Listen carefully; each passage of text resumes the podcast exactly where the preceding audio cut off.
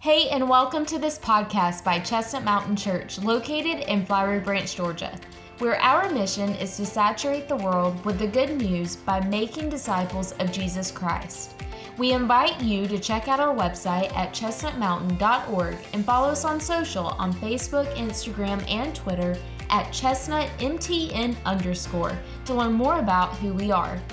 There are also video episodes located on our YouTube channel, along with other content not on this podcast. This episode features a sermon replay from yesterday's message from our We Are series. Let's take a listen. Our values are what drives our behavior. Now, understand that we're going to look at five of these over the next five weeks. Don't think that these five are just something that we pulled off the hip and thought, man, this sounds good, this looks good, it comes up with kind of a, a cool logo. That's not it. The Holy Spirit of God revealed these values to us through prayer. It's that simple. That the Holy Spirit of God led us in this direction, and that's why we'll be sharing what we're sharing. You know, a lot of times when you hear a list, when somebody presents a list to you, it's usually followed by a statement of, here's the list, but these are in no particular order. You know, you always hear that. I would beg to differ with our lists. Number one is biblical teaching that will not ever change. The number one value of who God has called Chestnut Mountain Church to be is that we are founded on biblical teaching, and that is not up for discussion. The other four below it, we can switch those around a little bit. But number one, everything we do Every time the doors are opened, we are going to be opening the scripture of God's holy word because here's the truth. We can have events all day long, but you ain't gonna find a whole lot of life in events. Here is life. Life is in the God breathed word of his voice. And this is what we're about. So, the first one is biblical teaching. The second one you saw intentional community, surrendered obedience, Number four, grateful generosity. And number five, active humility. But like I said, those four, we can switch those around a little bit, but number one, it will not change. And so, one thing that we're gonna look at is when we dive into the, this, this value of biblical teaching today, here's one thing that I want you to understand. Today is not an attempt for me to prove the Bible true. What today is an opportunity for me to do is to tell you that we're going to preach the Bible because it is true. That's it. I'm not gonna stand up here and try to discuss if it's true or not. We're preaching it because we believe it is the truth. And that is not up for discussion. This is the God breathed word, and it is true. And so understand that that's what we're gonna be doing. And, and here's, here's some earth shattering news to you. Do you know why we preach the word of God? Do you know why we stand here every week? Do you know why you go to your small group? Do you know why that in the children's ministry? Do you know why that in our student ministry that every time they're here, they're going to hear the word of God preached? Do you know why? You ready? Because we're commanded to. We're commanded to by a holy God to preach the word. It's that simple. We're commanded to preach the word of God.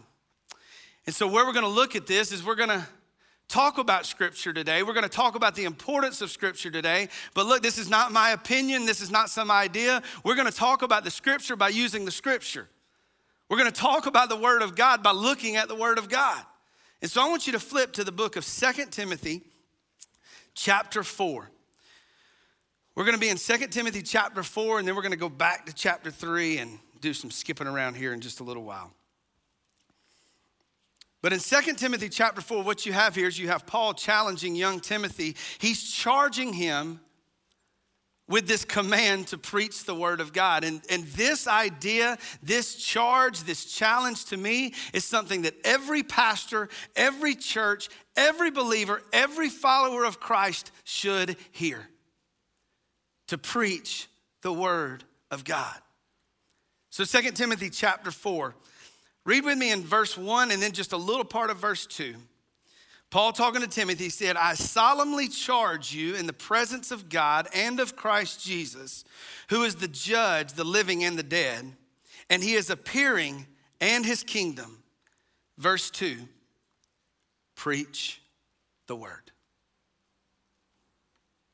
Preach the word. There's the command. That's why we do it. And why he is so adamant about telling Timothy to preach the word, to preach the truth, is because what Timothy is facing is a lot of what we are facing even today in our culture, in our society. And what I mean by that is found in verses three and four. Skip down just a little bit, and we're gonna, we're not skipping over verse two, we'll be there later. But verse three, it says, For the time will come when they, talking about the word, will not endure sound doctrine but wanting to have their ears tickled. They will accumulate for themselves teachers in accordance to their own desires and will turn away their ears from the truth and will turn aside to myths. You know, you're going to hear how really simple minded I am. If you're here for any amount of time, you realize I'm pretty easy to understand. Look, God knows what He's dealing with. He has to make it pretty easy for this guy to comprehend it. You've all had that awkward scratch right in the middle of your back that you can't get to no matter what. I mean, it doesn't matter how you do your arms, you're grabbing sticks. I remember used to, I'd get so frustrated with my dad because I'd look in, he'd walk into a room and he'd get up against the door frame. Y'all have all done it. look, I always thought, what the heck is he doing? Then the older I got, when I wasn't quite as flexible as I used to be, I went, ah, I see what he's doing. It makes a lot of sense. But you know when that itch is right in the middle, and it doesn't matter what you do, you will find every pin, every seat, every little bitty thing that you can to reach it. And then when you get to the wits end, I know my wife, I say, Chelsea, look, please scratch my back. I can't get it. And if you know anything about my wife, she's like a, uh, and she's watching online, so she, I'm gonna have to pay for this one when I get home but she loves to pick at things. Splinters? Oh, do not tell her. You will bleed because she pulls out pocket knives. I mean, everything, everything. But so anything she does like this, she's gonna go all in. And so if I tell her my back's itching, I mean, it is just, I mean, finger, and I'm going, oh, oh, and it's just painful. And then all of a sudden you're going, no, go to the right, go, oh, go, oh. There it is. And then all of a sudden, it just doesn't hurt anymore.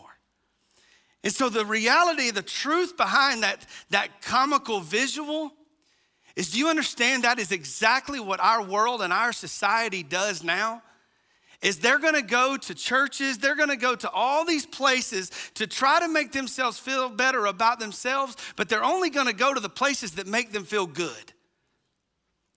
They're gonna bounce around because we live in a day and age where we don't like to talk about things that upset people, that may go against what their flesh believes, that may go against what they desire or what they want, because we're so afraid they won't come back the next week. But can I tell you, church, we cannot ever be more concerned about drawing a crowd than we are teaching the truth of God's word. And the reality is, is when we open this book, when we teach the truth of God's word, can I go ahead and tell you right now, it's not going to feel good.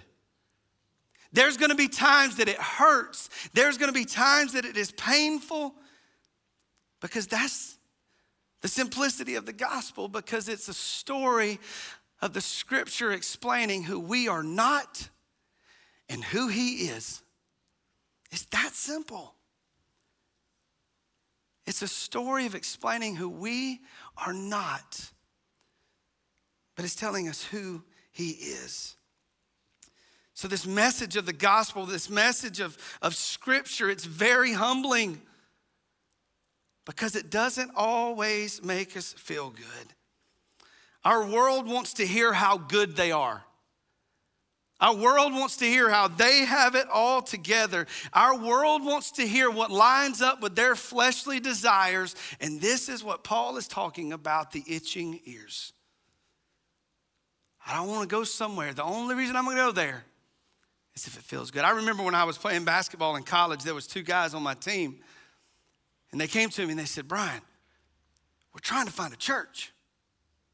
But I don't like going to that one over there. I said, why? He said, We just, every time I go there, I leave feeling bad about myself.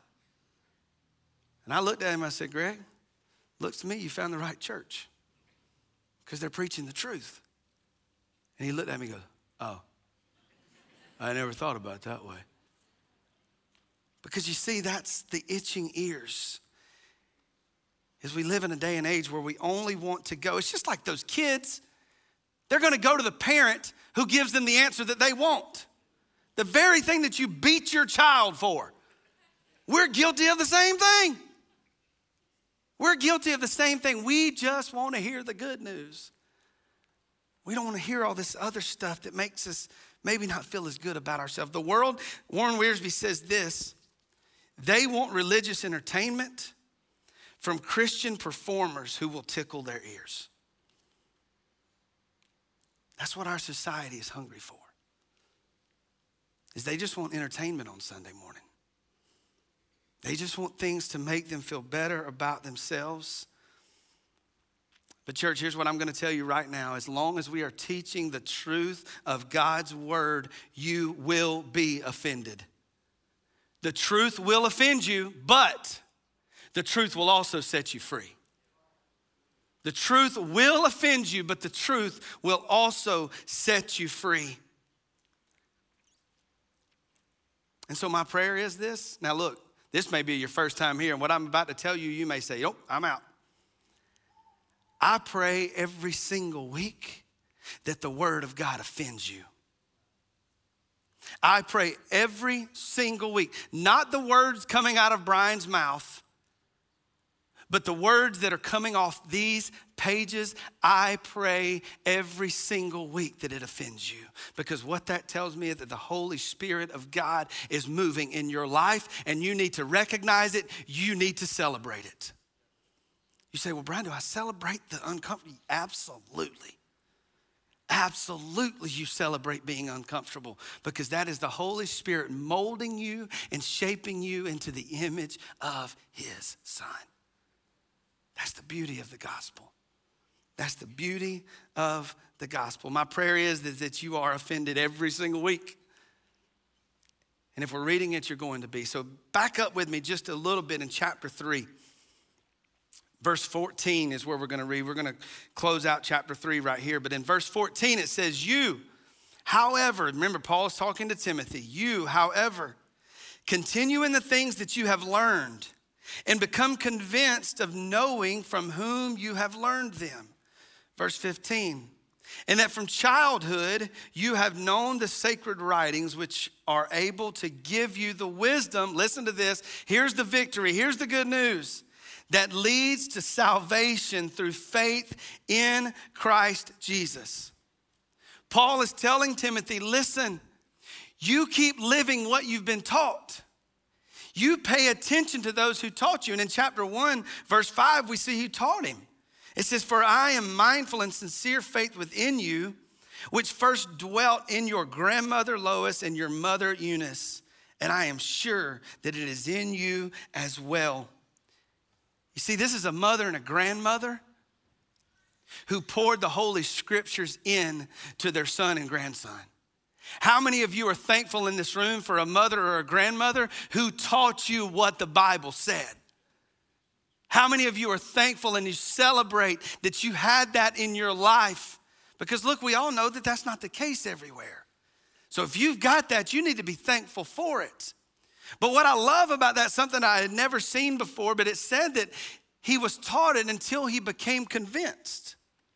So if it took him becoming convinced, we know at some point he wasn't convinced.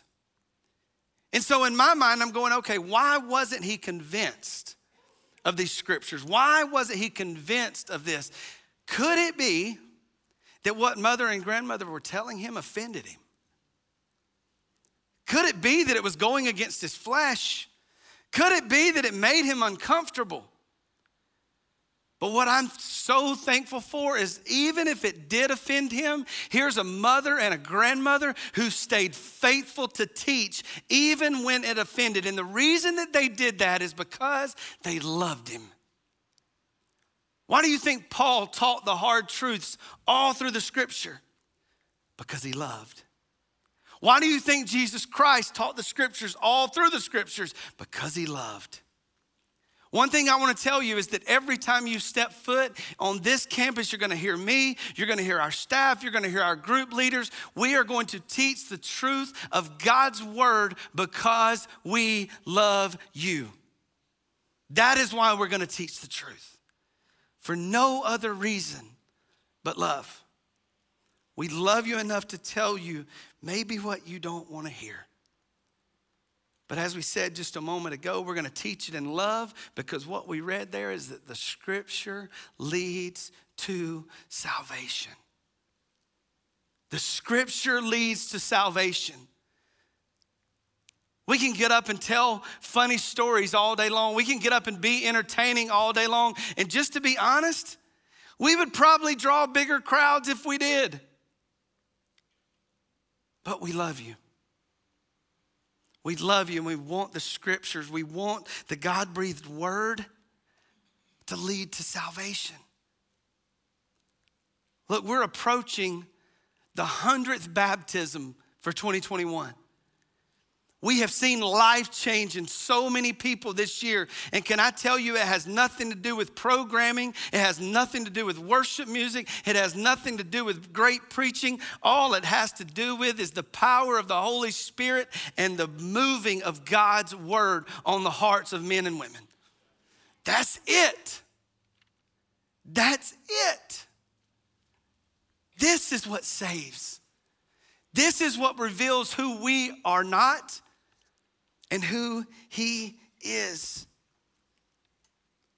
And, church, I'm gonna tell you right now, we will never stray away from this teaching. If we do, y'all call me out. I remember on August 8th, Brian, you said we would never stray away from biblical teaching. If I ever do it, hold me accountable. Hold me accountable. You see, we're not in the entertainment business, church. We're in the loving business. And the way that we love is we tell you what you don't want to hear. Because our world doesn't do that. Our world's just going to tell you what you want to hear. But the reason that we can stand in boldness, the reason that we can claim the truth of God's word, is because of what verse 16 says in chapter 3 of Second Timothy. All. All. I want you to highlight, I want you to circle, I want you to put an exclamation point beside that that all scripture is inspired by God. This is the very reason that we teach the way we do here. We usually pick a book of the Bible and we walk through it because guess what? We're forced to teach it all. We don't get to pick and choose and skip over verses and sit there and go, mm, you know what? That's probably going to offend so and so, so I'm not going to read that because I sure want them to come back next week. But our responsibility is to teach it all because every bit of it is God breathed. Every bit of it is breathed out by an Almighty God. Now, Notice it doesn't say that it was physically written by God. Notice that it doesn't say that God handwrote every last little letter in this book.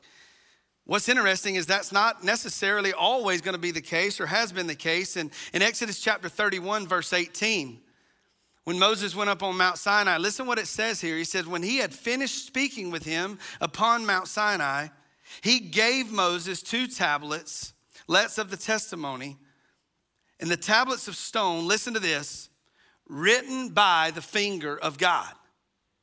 So we know that according to that scripture that the finger of God carved that out in stone, carved the 10 commandments out in stone. So that was literally written by the hand of God. But what we read later is that all the words of the scripture are God breathed. And what we know is that God used men to pen the Holy Scriptures. Now, look, this is a lot of argument. This is where a lot of people will attack the Scriptures. My wife was in a conversation this past week where it said, I don't believe that book because men wrote it, and men aren't perfect. I would agree that men aren't perfect. But what we're not recognizing is that every word in it is God inspired. And what God inspired means in the literal language, in the original language, is that it was God breathed.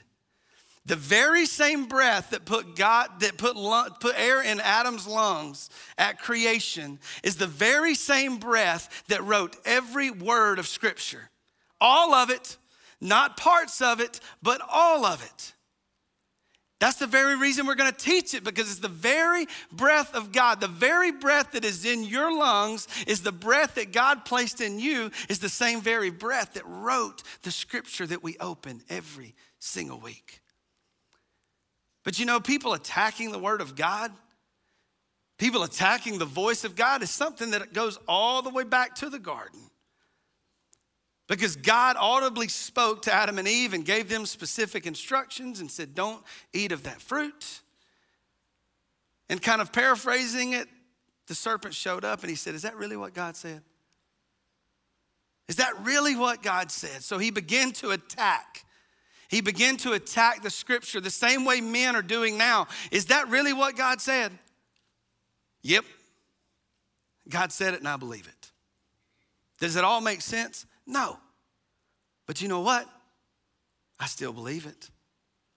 I still believe every last word of it. So I know that when we talk about that being God breathed, that's something that's a little difficult to kind of comprehend, to, to understand.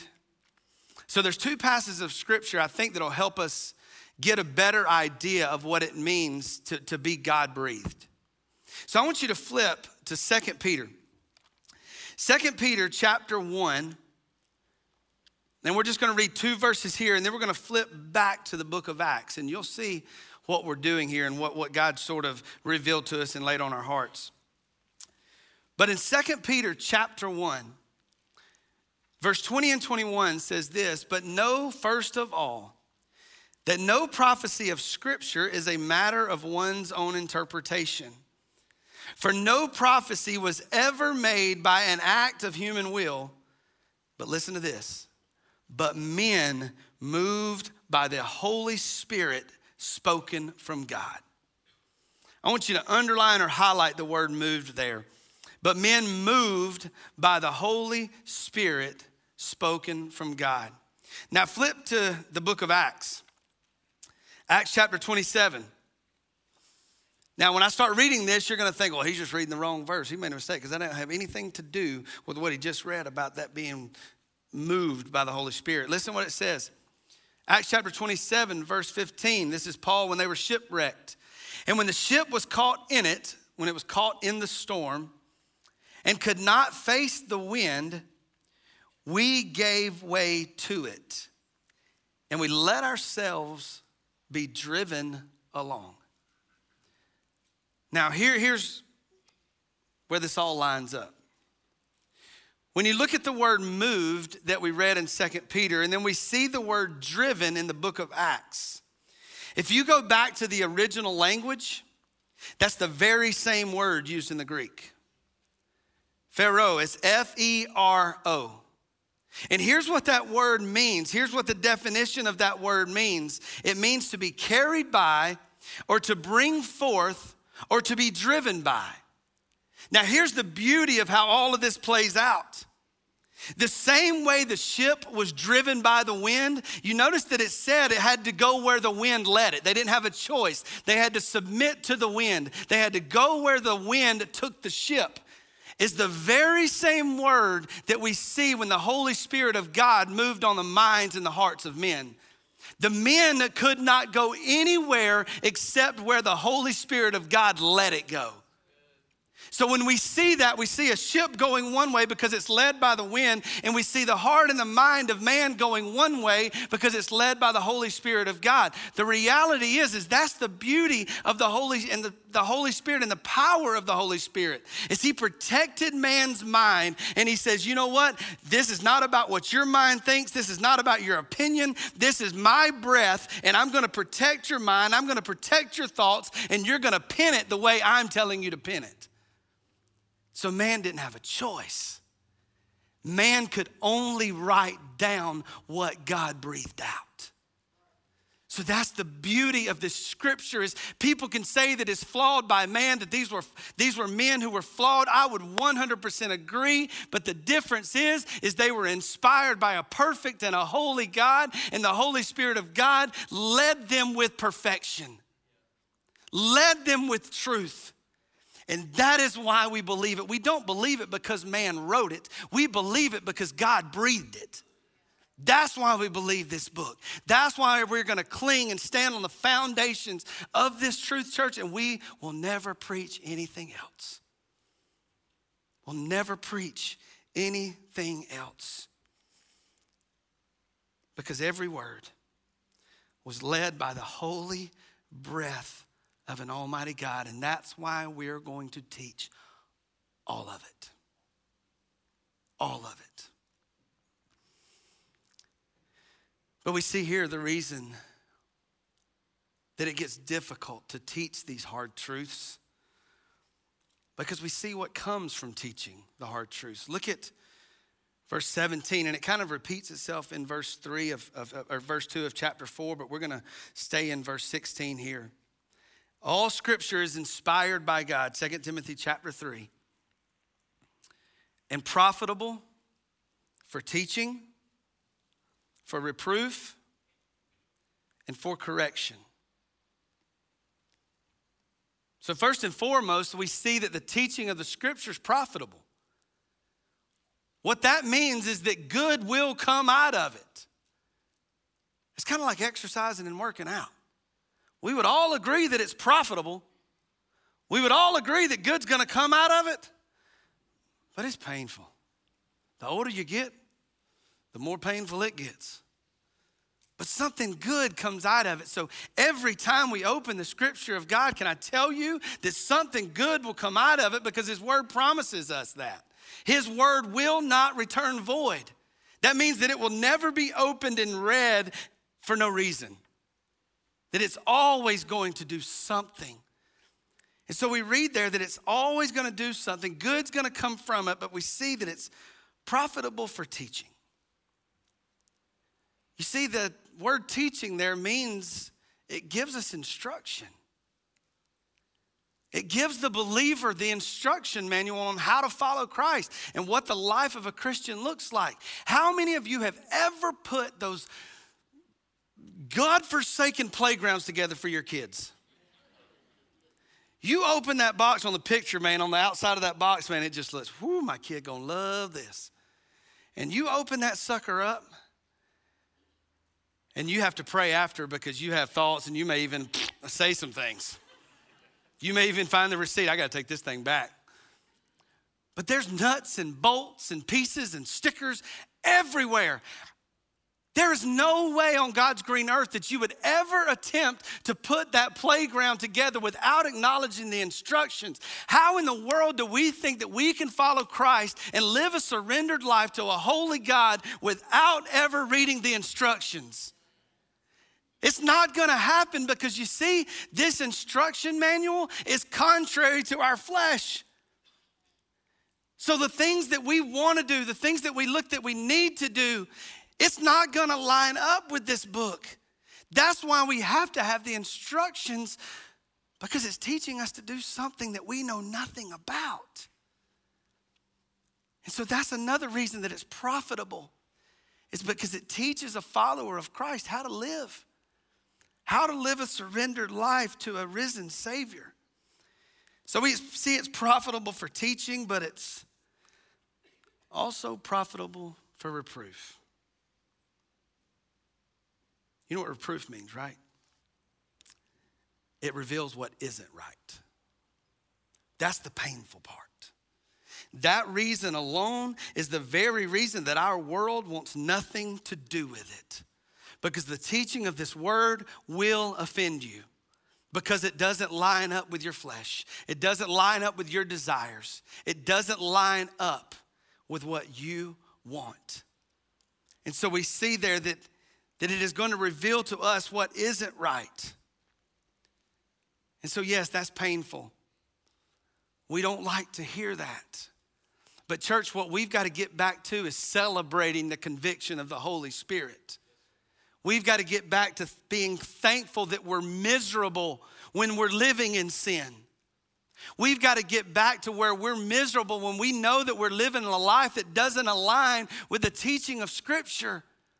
Because that means the Holy Spirit is active in your life. In church, that's something we never need to get over. Be thankful that the Holy Spirit cuts coming and going, that it reveals the hard truths to us. And I know you may be thinking, well, golly, so we're going to open the Bible every week and it's going to teach me how to be a Christian and then tell me how terrible I am because I'm not one. But what you see next is the beauty of God's grace. It's profitable for the teaching, for the reproof, and for correction. Aren't you thankful that in spite of our sin that God never cuts us off? Aren't you thankful that in spite of our mistakes, in spite of our fleshly living, that God doesn't say, you know what, I'm just wiping my hands clean of you. You're a mess. You're beyond fixable. But you see, that's not what the scripture says. It says that the teaching of this word is used for correction. That is when the Holy Spirit begins to reveal to us how to change this. And a lot of times, it's only something that can be done through the power of the Holy Spirit. But we've got to surrender to that. So we see the grace in the correction. We see that there's restoration in the Word of God. We see that He restores us through the reading of His Word. And I am thankful for that. I found this quote and I really wish it was mine because it's really good and I don't even know whose it is. But a lot of times when I say quotes, y'all give me credit for them and I can promise you I'm not that smart. But listen to what it says Preaching the word afflicts those who are comfortable, and it comforts those who are afflicted. I can guarantee you that there's not another book out there that offers that. That this God breathed word is going to afflict those who are comfortable and comfort those who are afflicted. So, as we read the scripture, as we read God's breath, we see that it's going to teach us, it's going to convict us, but it's also going to comfort us. Because just a moment ago, Jared stood and read a Psalms, and I can promise you this right now that word from the scripture was for somebody in this room. You've been living in fear. You may feel like you're bound up. You may feel like the world is running all over you, but today you heard this word, not just that it's been breathed out, but the fact is it's still breathing, it's still alive, it's still meeting you right where you're at. That's the supernatural power of God's breath. So we see that it does comfort us. But this teaching, this reproof, this correction, what we also know is that it's all this is leading up to the process of what Paul says at the very end of verse 16 that it's profitable for the training in righteousness. You see, that if we will surrender to the teachings of this word and the power of the Holy Spirit, you do realize that God is using that to train you to be used in His army. He is using that to train you up to be a warrior for the gospel, to be a soldier of the cross. He's using it to train you up in righteousness. He's preparing you to be used.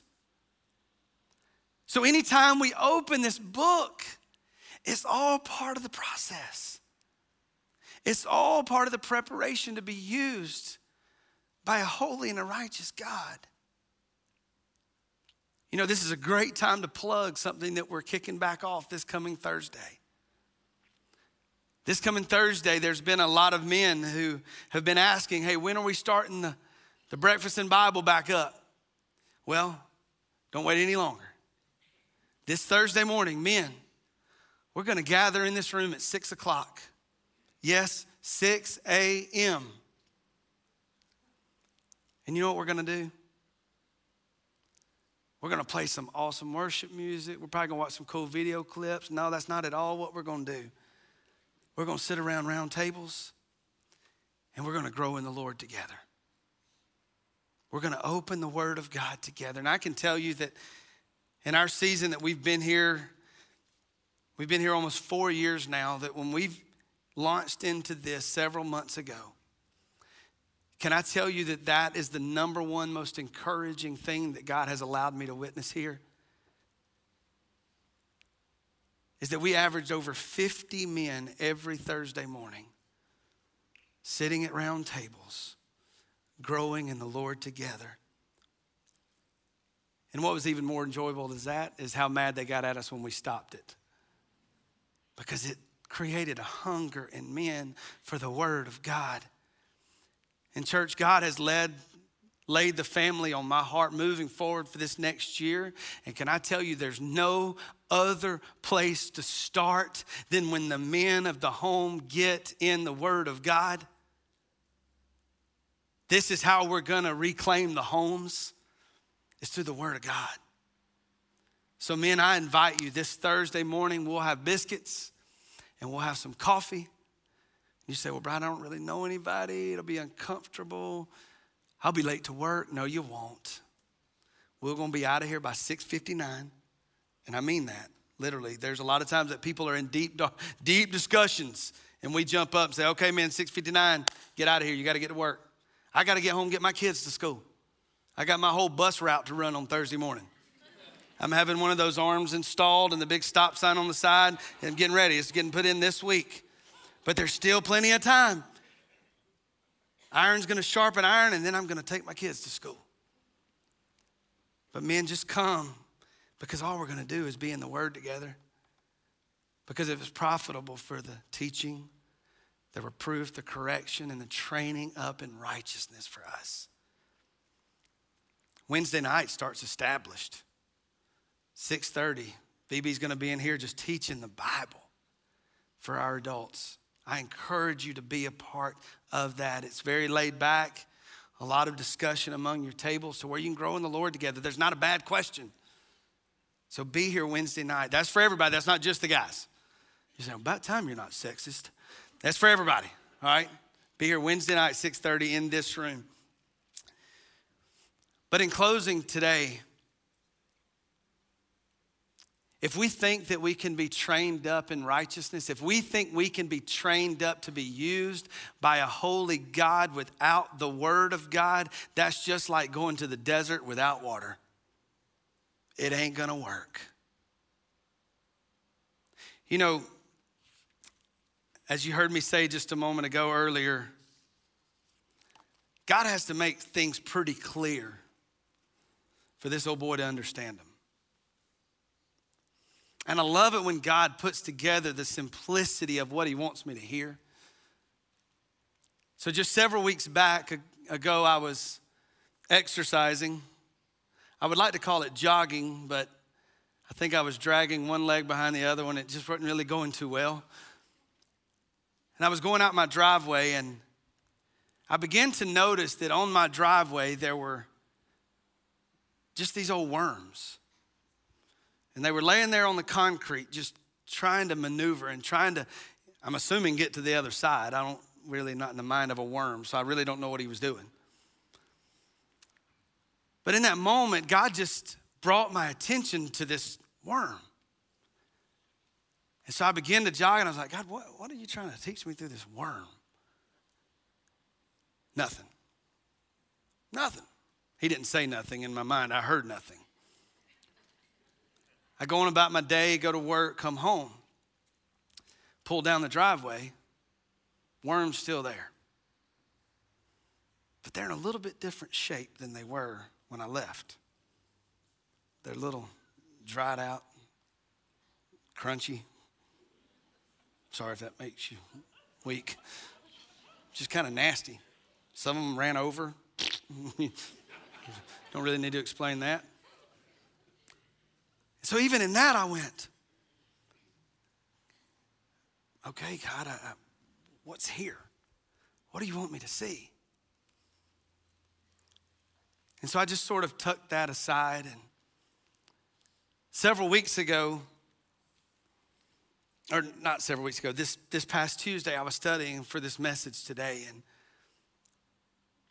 I began to pray. I was getting ready to close, and I, knew kind of where we were headed and how this whole thing was going to tie up, but I, I could not figure out how to land the plane. And so I got on my face in the floor in the camper, and I said, God, how do I close this message? How do I, because this is not really a, a call to repentance. This is not really a, a salvation message, if you would. So, God, how do we really set up the response? How do we how do we really go from here? And in that moment, laying in the floor of my camper, I saw the worm. And God says, I'm about to teach you. I'm about to show you. So I get up out of the floor of the camper and I go over to my computer and I did what every biblical scholar does and I pulled up Google. Y'all, it landed a lot better in the first service. They really laughed. And I simply Googled, why are worms on my driveway? Y'all hearing how smart I am, right?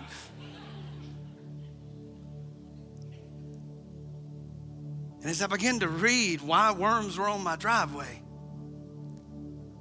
what I realized is that an earthworm's life source is in moisture.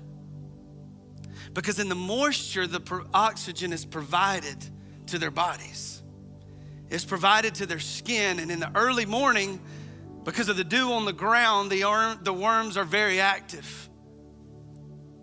But the problem with that is, is those little worms, because of the moisture, they get a little bit too comfortable in their own skin. And so, for a brief moment of time, they think they can do it on their own. They think, okay, I've got it, I've got enough. I've got enough to get me through this. And so now I think I can journey across this dry path on my own. I think I can do it without the moisture of the grass. And so, what happens is they leave the very life source that they were created to live in, and they think they can do it on their own, but by the end, they're dried up, they're burnt out, and they're dead. Can I tell you? I asked God, I said, God, what does that mean? He said, Brian, that's exactly what it looks like when my children try to live a life that honors me outside the life that is given them through this God breathed word. This is where life is. No offense to the worship team, no offense to big events, but can I tell you that you don't find life in Christ outside of the teaching of this word? In church, that's why we will never venture away from it. This is where the life is. Then I'm like, man, if I'd have known that, I'd pick the little suckers up and throw them back over in the grass.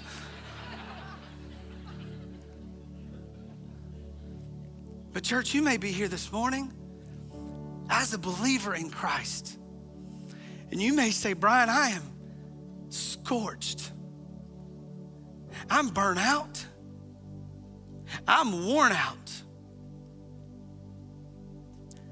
I would ask you to take a close look. How much time you're spending in the life because I bet right where you're at is a direct reflection of how little time you're spending in the life source. You've been around those people at work. You've been around those family members. They walk in and they're just in a bad mood. And you can look at them right in the eyes and say, You ain't spent time with the Father this morning, have you? Or on the other hand, you come in skipping and hopping and whistling. You tell you've been in the presence of the Lord. So this morning, I still really don't know how we land this plane or where to, to end this message without helping you to under, just simply understand that know what you're getting yourself into. If this is where God has called you to call home, we're going to teach the Bible, whether you like it or not.